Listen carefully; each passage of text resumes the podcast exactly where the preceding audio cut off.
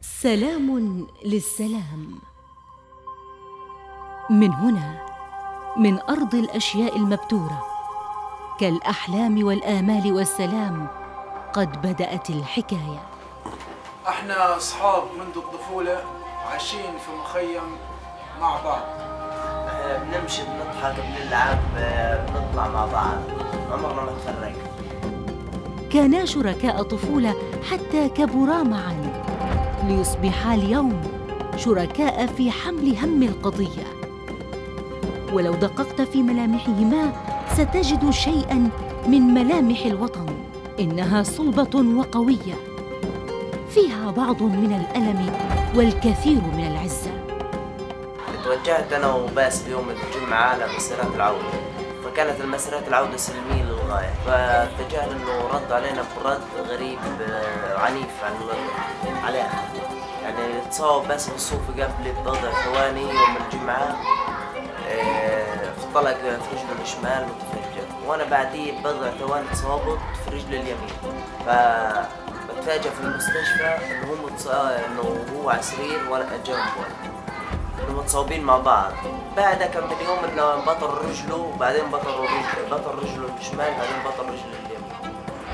أن يفقد الإنسان جزءا من جسده. يعني أن يعيش داخل تساؤلات كثيرة. سيعجز لوقت من الزمن عن الإجابة عنها. وسيكون ثقيلا عليه بثقل ما خلفته الحروب. أن يطلق على نفسه وصف عاجز.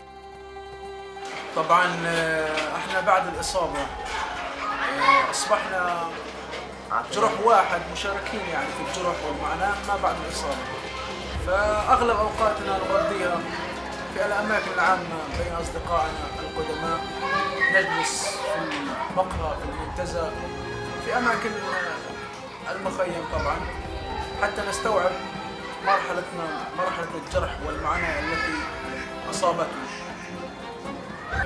والحلو في الموضوع إنه أنا وهيثم يعني بعد الاصابه رجعنا نكمل بعض في شراء الأحذية في اللبس في مشاركة الفرح والحزن في كل شيء. أصبحنا نلتقي أنا وهو في نفس في شيء مشترك بيني وبينك بينه وبينه كما قبل.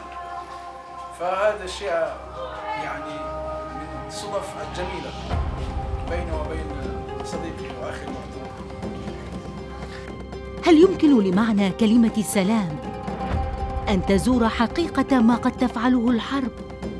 ومتى سينتهي الحديث بنقطة بدلا من أن ينتهي برصاصة؟